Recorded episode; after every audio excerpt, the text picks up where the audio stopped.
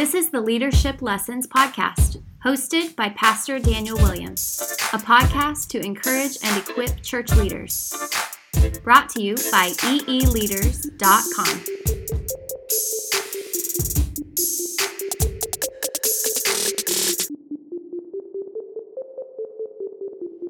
Well, hello everyone. I hope you're doing well, and I truly look forward to the time that I get to spend with you. I know it's just a podcast and it's through technology, but I love how God has placed so many people in my life to be able to pour into this way. I love how God is working here in South Florida and there are genuine relationships between so many church leaders being able to pour into you as a community. And I truly believe that we are better together because not one of us is as good as all of us. And so I'm really grateful that you're a part of our community here at Leadership Lessons. And uh, I'm just really blessed to be able to host this ministry and this podcast. And if you're serving in South Florida, I just really want to encourage you to be a part of Church United.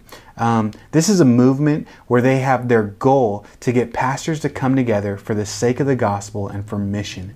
Their goal is to connect, to collaborate, and to celebrate together. They want people not alone and in community, serving Jesus together, making disciples. And I, I, just love that. I love being able to be a part of a community that's all about Jesus. Uh, Psalm 133 says uh, there's a special blessing that the Lord commands a blessing when we come together and are unified. And so I'm grateful for you for ministry, for your unique background, and I appreciate you being part of this community. Even if you're not here in South Florida, wherever you may find yourself, I want to let you know that you are loved and that I really look forward to this time uh, being able to share important lessons. Um, to you. And so today we're going to talk about the importance of being filled with the Holy Spirit as we serve Jesus. It's another important leadership lesson that I all want us to understand and to apply to our lives. And I think that we just need uh, someone uh, to remind us of, of, important things. You know, the Apostle Peter said, I, I write these things to you, not that you don't know the truth, but to remind you. And we, as servants of God, need to just be reminded of the necessities, of the important things, that there is a God and He loves us. You know, we don't have to pay God back.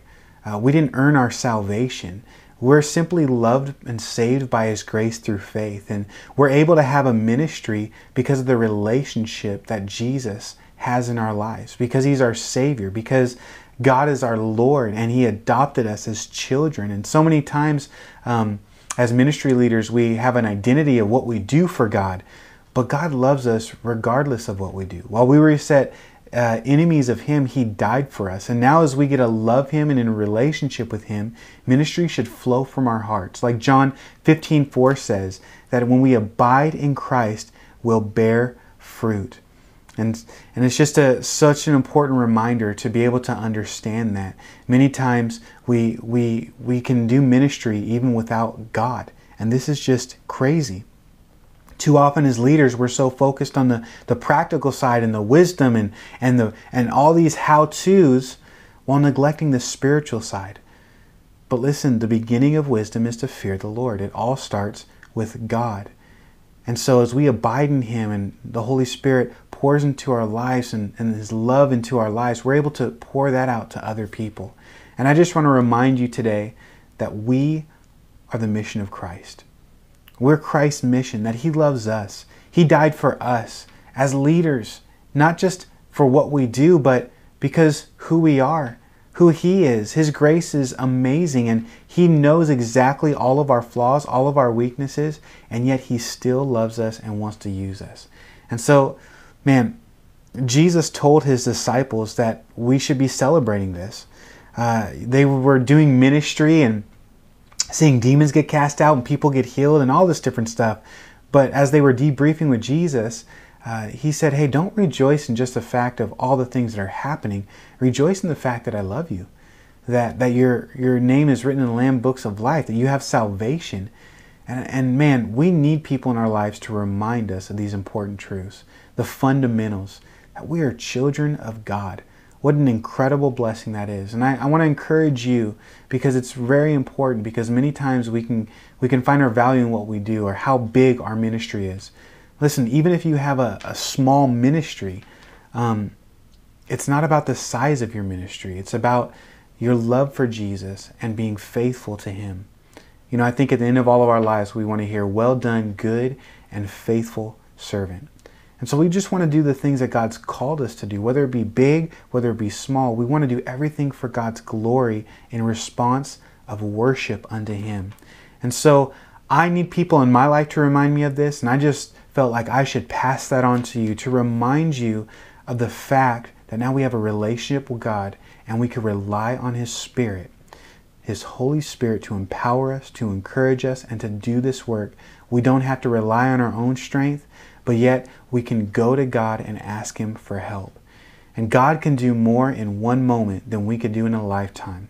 And so, what a joy it is to rely on His Spirit, to be filled with His Spirit, and to know Him in this intimate way. And so, today I ask my friend Pastor Jim Gallagher to teach about the baptism of the Holy Spirit because I wanted us to be reminded of the necessity and the privilege that we have in Christ, that we have His Spirit inside of us to be able to minister and His power and His strength. And Jim serves as the lead pastor up at Calvary Chapel, Vero Beach um, and is also one of the regional guys in the leadership for all the Calvary chapels in Florida. He's a really gifted teacher and did an amazing job with his teaching and just encouraging us to rely on God and His Spirit.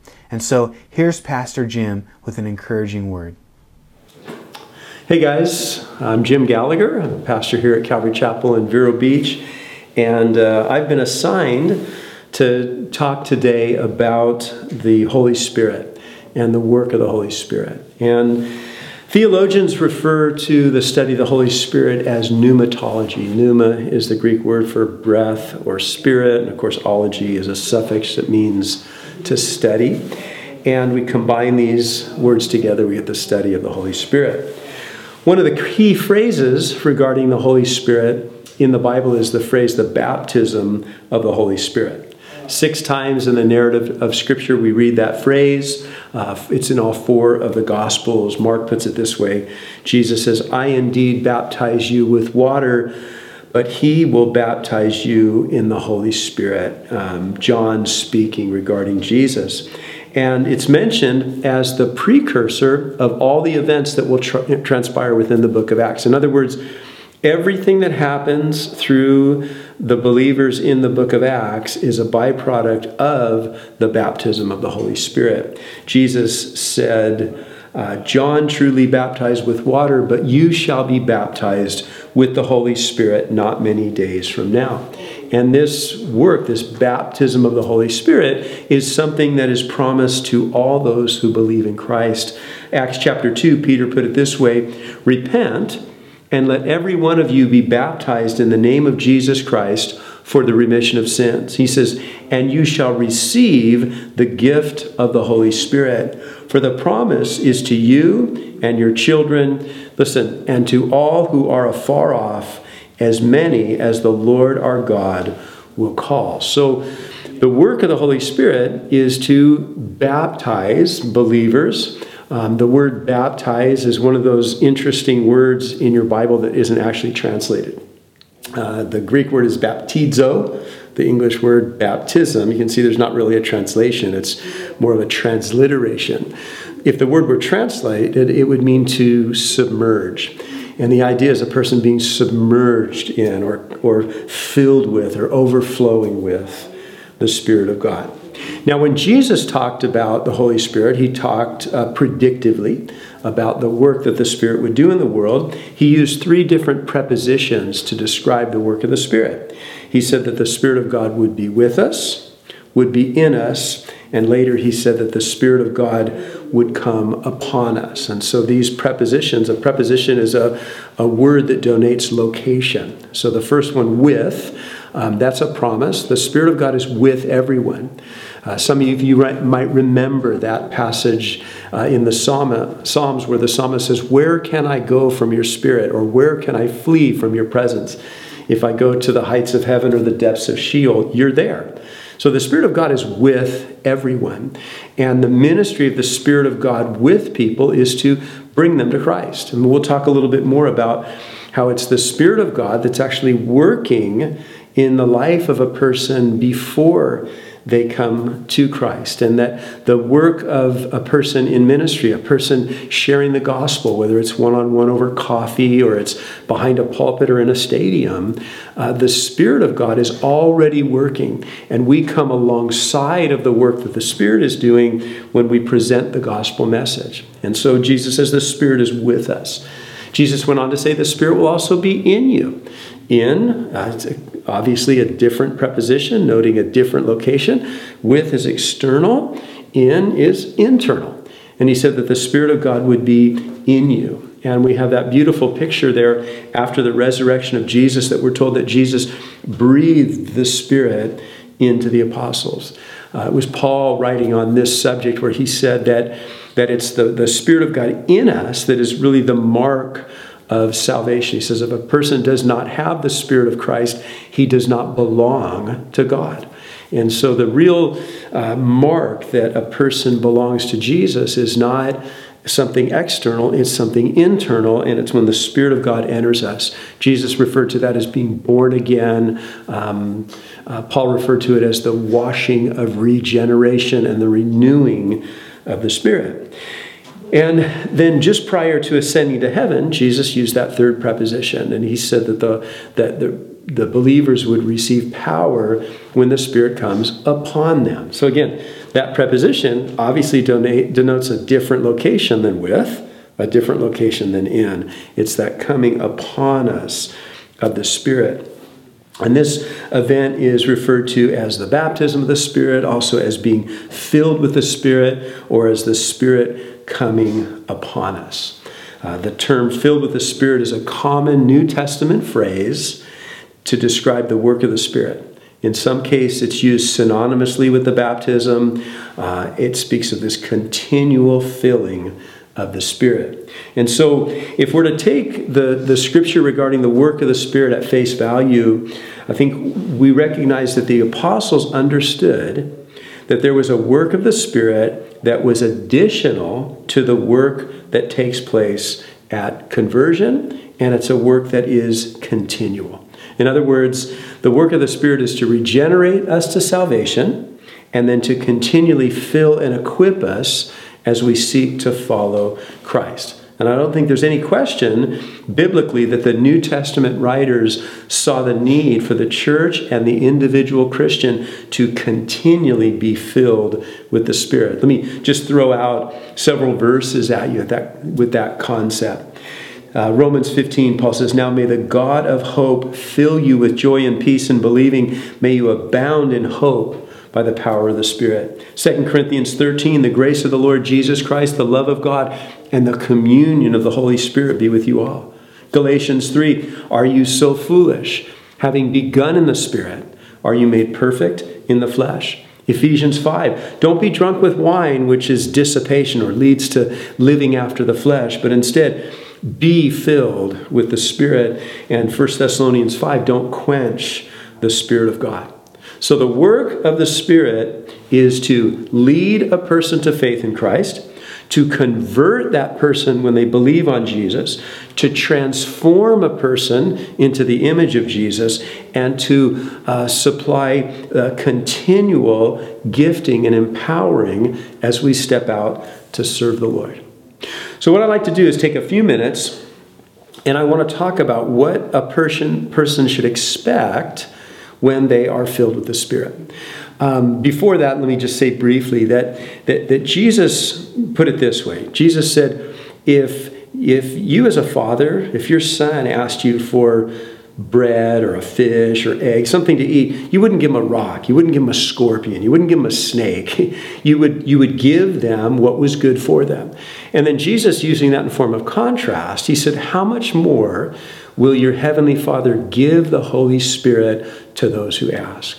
And so, this work of the Spirit that we're going to talk about is, is something that's available to believers. And if you are in ministry, if you're pastoring, uh, you're responsible for a flock via, uh, be, may it be um, a youth group or, or a men's ministry or a women's ministry or, or a church at large.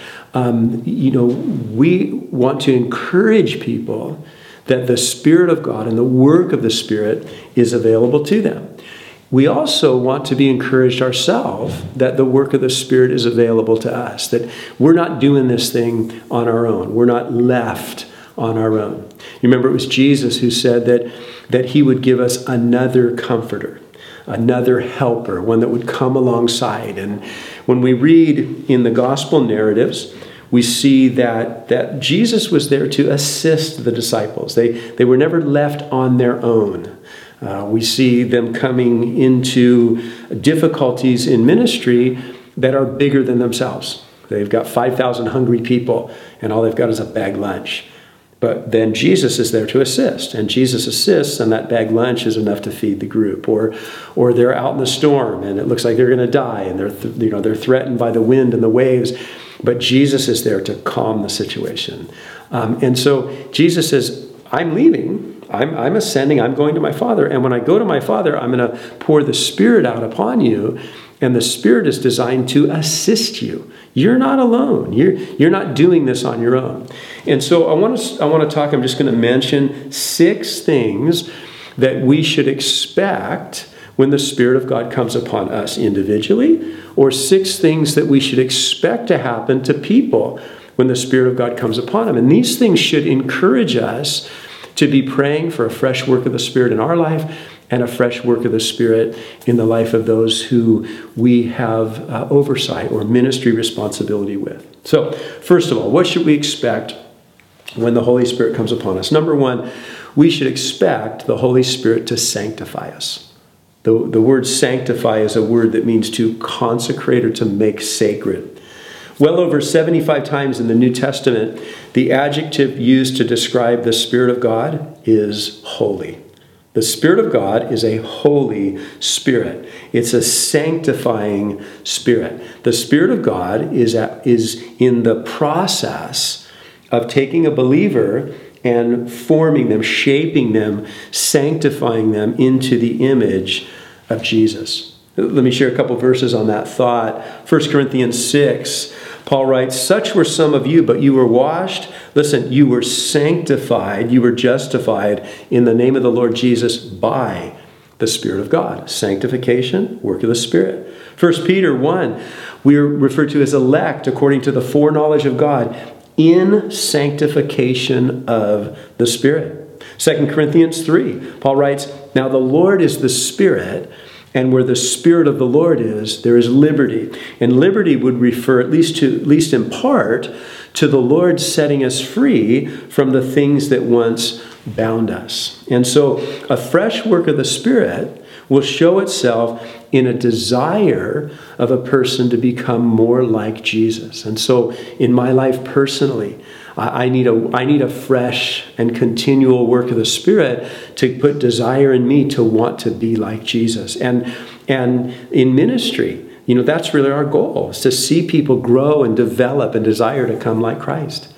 Um, we we are all dealing in ministry with incomplete people. Some people who have yet to come to Christ, some people who are just starting, some people who have who have stalled along the way or been caught up in something, and we need a fresh work of the Spirit of God in their life to ignite a desire to be more like Christ.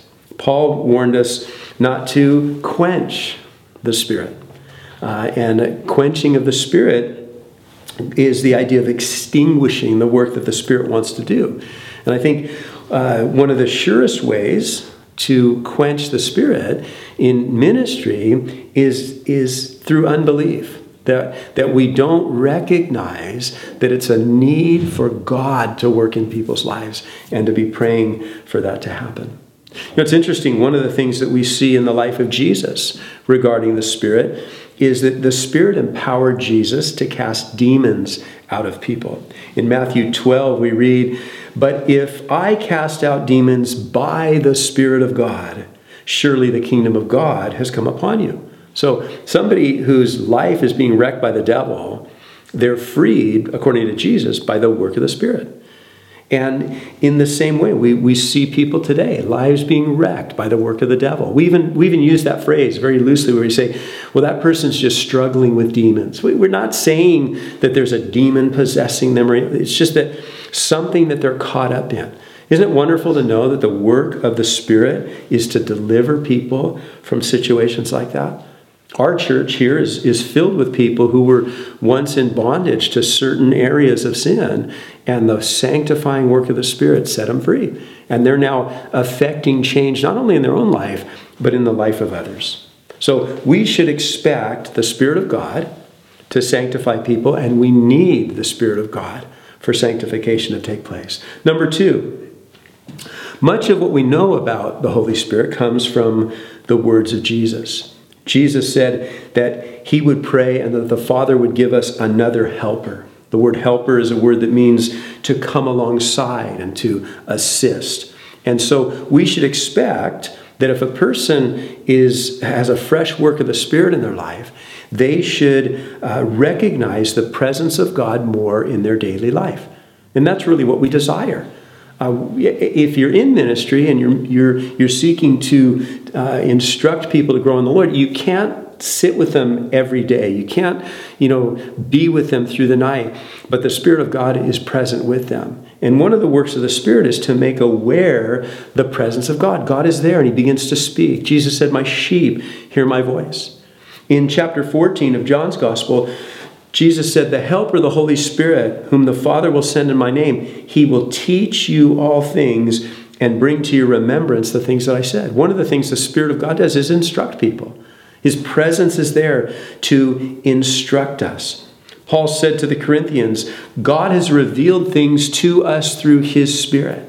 We remember the, the character Simeon in Luke's Gospel, and we're told that he had things revealed to him by the Spirit. In Acts 20, Paul said that the Holy Spirit testified to him. And so there's this great work of the Spirit where He comes alongside. In addition to sanctifying us, He's also there present with us. And that presence is to instruct us, to give us insight and understanding of the Word of God. That, that presence is also to give us direction in our life. Jesus put it this way He said, The wind blows where it wishes. We hear the sound of it, we can't tell where it comes from or where it goes. He says, So is everyone who's born of the Spirit, the Spirit giving direction. Paul experienced that. You remember in Acts 16, we read they went through Phrygia and the region of Galatia and were forbidden by the Holy Spirit to preach in Asia. And after they came to Mysia, they tried to go Bithynia, but the Spirit of God did not permit them. In other words, God was present with them. The Spirit of God was directing their life. And, and God a, had a plan, and it was through the Spirit of God that they found out that plan. Other times, uh, we see the Spirit of God helping. He comes along not only to instruct us as we read the Bible, not only to give us direction in our life, but to also give us timely words in difficult situations. Uh, think about uh, what Jesus said in Matthew's gospel. He said, You'll be brought before governors and kings for my sake, as a testimony to them and to the Gentiles. But when they deliver you up, don't worry about what you should speak, for it will be given to you in that hour what you should speak. For it is not you who speak, but the Holy Spirit of your Father who speaks in you. In Luke chapter 12, we read, For the Holy Spirit will teach you in that hour the things that you ought to say. So, what should we expect if we have a fresh work of the Spirit, if we, if we encourage people in the ministries that we're involved in to, to seek God for a work of the Spirit in their life? We should expect sanctification. We should expect the presence of God teaching, guiding, and giving us the things to say in the appropriate time. Um, number three, a filling of the Spirit should also increase our desire to reach lost people. A, a, person that has a fresh work of the Spirit is also going to have God's um, heart and God's desire for the world. In Luke chapter 9, uh, the, the disciples uh, wanted to call fire down from heaven to consume a city of people. And Jesus' response to that was very striking. He said this He says, He turned and he rebuked them, and he said, You do not know what manner of spirit you are of. And then he said, The Son of Man did not come to destroy men's lives, but to save them. And then they went towards another village. In other words, Jesus is saying that, that the, a spirit that does not have a desire to see broken lives uh, fixed, you know, lost people saved, people come to Christ, is of another spirit rather than the Spirit of God. Because it's God's heart, God's desire to see people come to faith in Christ. And so that's why Jesus said that it was to our advantage that he would go so that he could give us another helper. The fourth thing, the Bible also promises that we can bear the fruit of the Spirit. We're familiar with the phrase. You know, it was Paul who wrote that the fruit of the Spirit is love and joy and peace and goodness and kindness. He makes this list of things.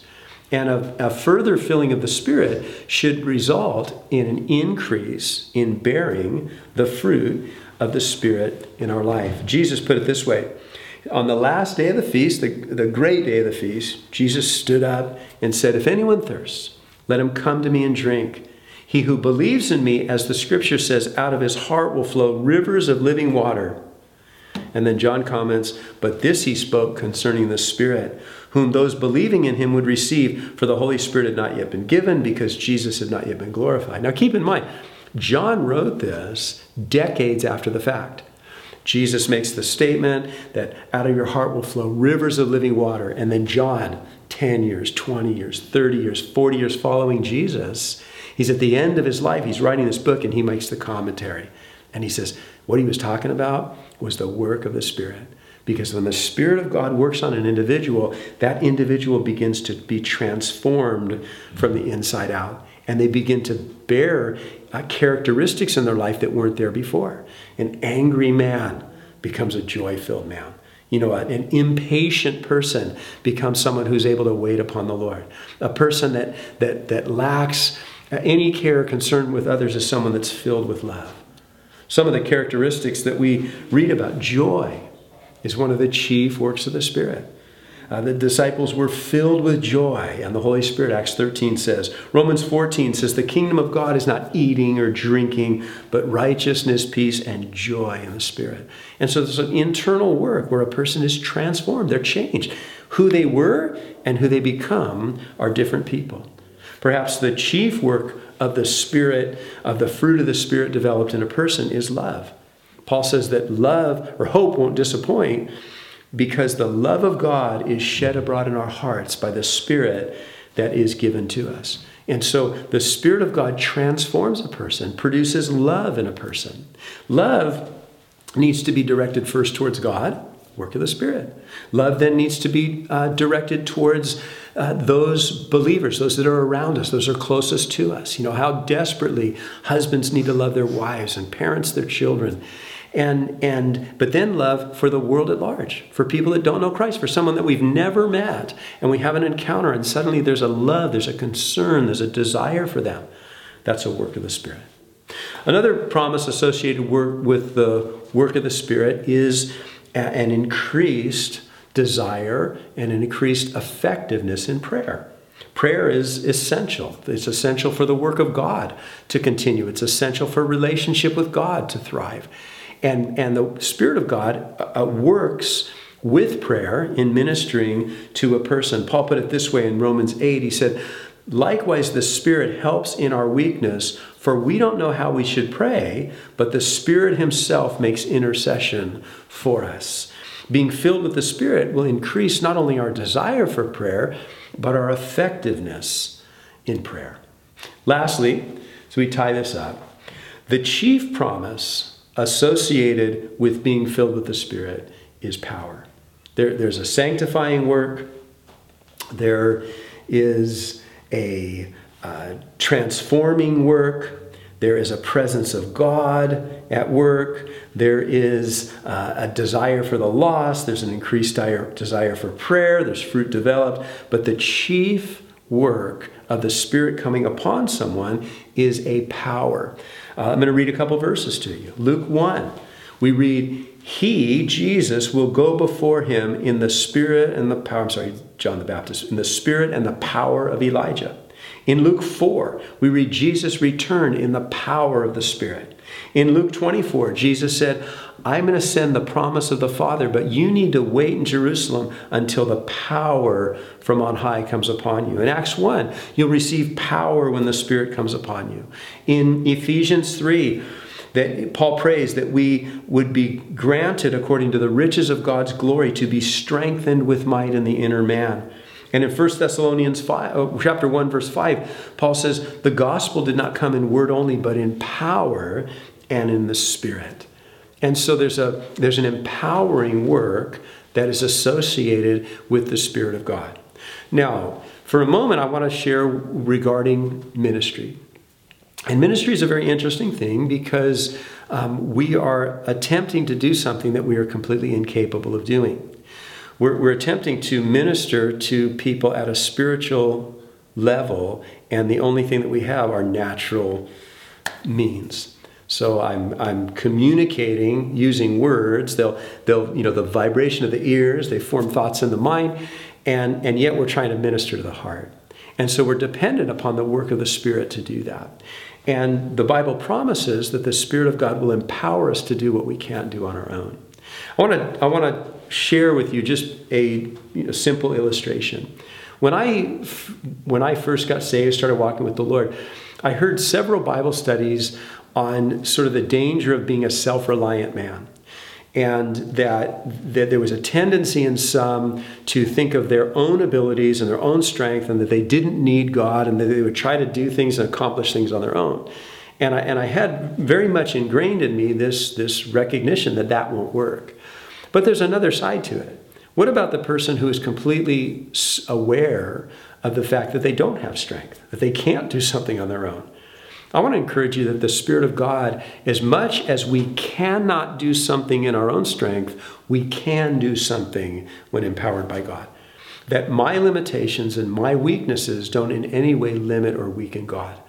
God is in the business of taking um, broken, shallow, imperfect, people and accomplishing great works through them. And so, as we learn to rely upon the Spirit of God, as we learn to trust in the Spirit of God, we don't stand in our own strength and our own wisdom and our own ability, but we stand offering our strength or weakness, our opportunity, our ability. We offer that to the Lord and we trust in the work of the Spirit. The Spirit of God is already at work in the world. And we are coming alongside and assisting God in the work that He already wants to do. So I want to encourage you continually seek God for a fresh work of His Spirit in our life. Uh, we are ministers of a new covenant, not just the letter that kills, but the Spirit that gives life. So God bless you guys. Keep walking with Jesus, keep serving Jesus.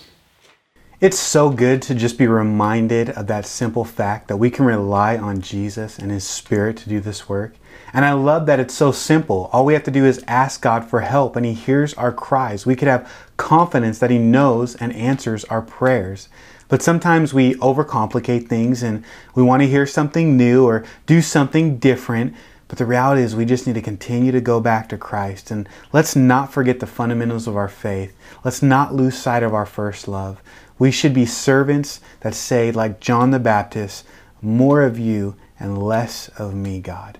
And so, in this week's One Piece of Advice video, I have Pastor John Panico telling us the importance of surrendering, surrendering to Jesus. Pastor John is one of the pastors in my beloved city, Delray Beach, and he serves at Calvary Chapel, Delray Beach. Uh, he is just a great guy to be around, very encouraging and a faithful servant. And I remember when I first moved to Delray Beach and was planning here, he just welcomed me with open arms. I truly love him and his family and love being able to serve in the same city with him. And so here's Pastor John encouraging us to surrender. You're listening to One Piece of Advice, brought to you by eeleaders.com, a ministry to encourage and equip church leaders.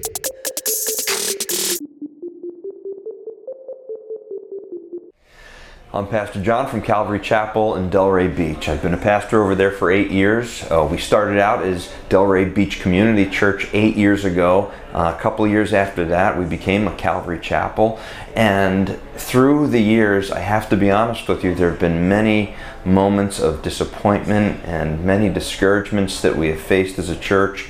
Um, things that have made me want to uh, just kind of give up and what I want to share with you today, and I want to encourage your hearts because I've learned over the years the difference between giving up and surrendering. Perhaps if you've ever seen a boxing match, you have watched um, as you know somebody's getting pummeled and the white towel is thrown in. And when they throw in the white towel, that means that they lost. And that's in the boxing match. In, in war, if you raise the white flag, you lose. But in the Christian life and in ministry, well, the moment you throw in the white towel, that's the moment that you're saying, I surrender. And that's when God comes in and He floods your life with His power and with the things that He wants to do. Usually, when you're ready to say, I give up. So, I want to encourage you today to throw in the towel, and here's why. Uh, there's a specific verse that I've always kind of pressed into when the world is pressing in on me from the book of Philippians and it's chapter 1, verse 6. And most of you are familiar with this verse. It reads like this Being confident of this very thing, that he who has begun a good work in you will complete it until the day of Christ Jesus. When I read that verse, I'm thinking, wow, this is incredible because these words are written not from a privileged perch, but from a prison cell. And what we see is how God is using that situation where Paul is getting pressed to produce fruit.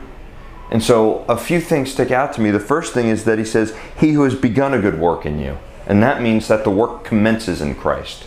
So, in other words, you know, when you came into the ministry, God called you into that work. He invited you. Every great story in this book starts with the call of God and Him inviting broken, messed up people into that work so that He can do something amazing. So the work commences in Him, but it also continues in Him.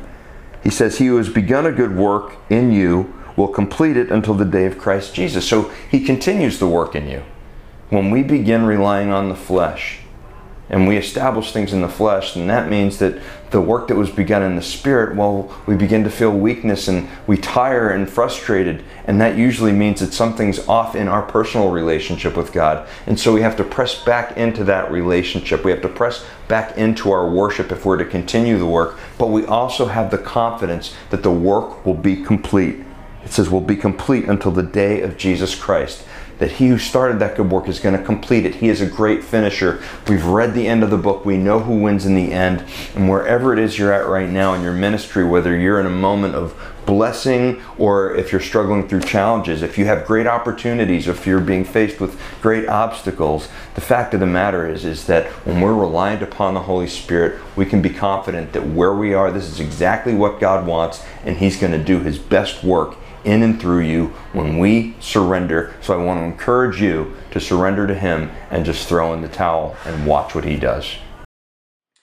Well, what a great episode to just simply focus on God and the importance of being filled with His Spirit. I love being able to remind people of these wonderful truths, and it's such a joy to host this leadership podcast to sort of steer the direction and ask guys that are gifted and have a passion for certain things to, to share and to pour into us. Uh, many times we get discouraged because we don't know what we're doing and how to do it. And so it's such a blessing to have all these guys full of wisdom and experience to be able to remind us of these great truths and to pour into this community. And I hope that through um, this community, you know that you are loved, that you are not alone, that you're a part of something great. And I want to remind you that there are more resources for you to try to equip you and encourage you at eeleaders.com Remember, you can get all the show notes, the individual videos, you can listen to things and download stuff, and there are many more resources there available all for free. Uh, one more thing I like to do on that website is provide additional leadership quotes of myself and others, and also recommend a leadership book for you every single month. And this month's leadership book is H3 Leadership by Brad Lomenick. And Brad was one of the catalyst leaders for many years. And one thing I love about this book um, is he not only has amazing quotes in this book, but he has so many quotes by so many different other people. Uh, they're incredible. And so I wanted to just read a few to give you uh, just a taste of the book, a little teaser again. Uh, this first couple of quotes are on humility. Brian Houston says, Pride refuses to be taught, but humility refuses not to be. So good. Kristian Stanfill, a worship leader, said this about humility as well. There is no way to look at Jesus and not have humility flood your life.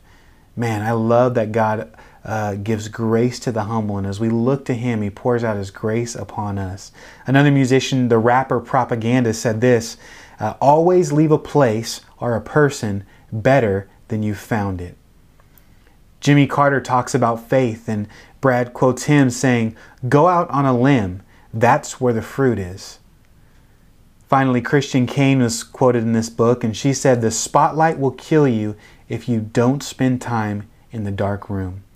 And man, we're going to drill down in that last thought the importance of spending time in that dark room, the secret place, uh, time with Jesus, and the importance of prayer in ministry because we're filled by God's Spirit through prayer, but we're to continue to rely on Him and aligning our lives up to Him through prayer. This is why Jesus said, Not my will be done, but your will be done on earth as it is in heaven. And He taught us to do that. And prayer really aligns our heart up with God and His kingdom and His ways. And so it's important for us to understand this concept.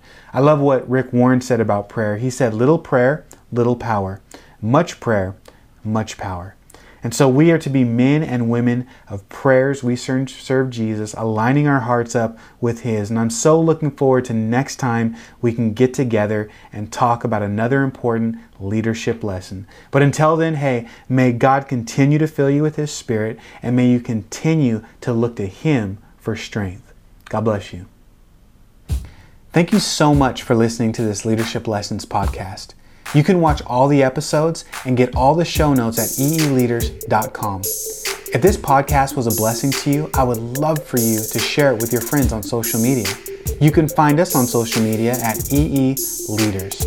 You can also help us spread the word by simply writing a review on iTunes or Google Play. My hope for you with this podcast is that it would encourage you and equip you to continue to serve Jesus. Because remember, there's nothing better than doing what God has called you to do.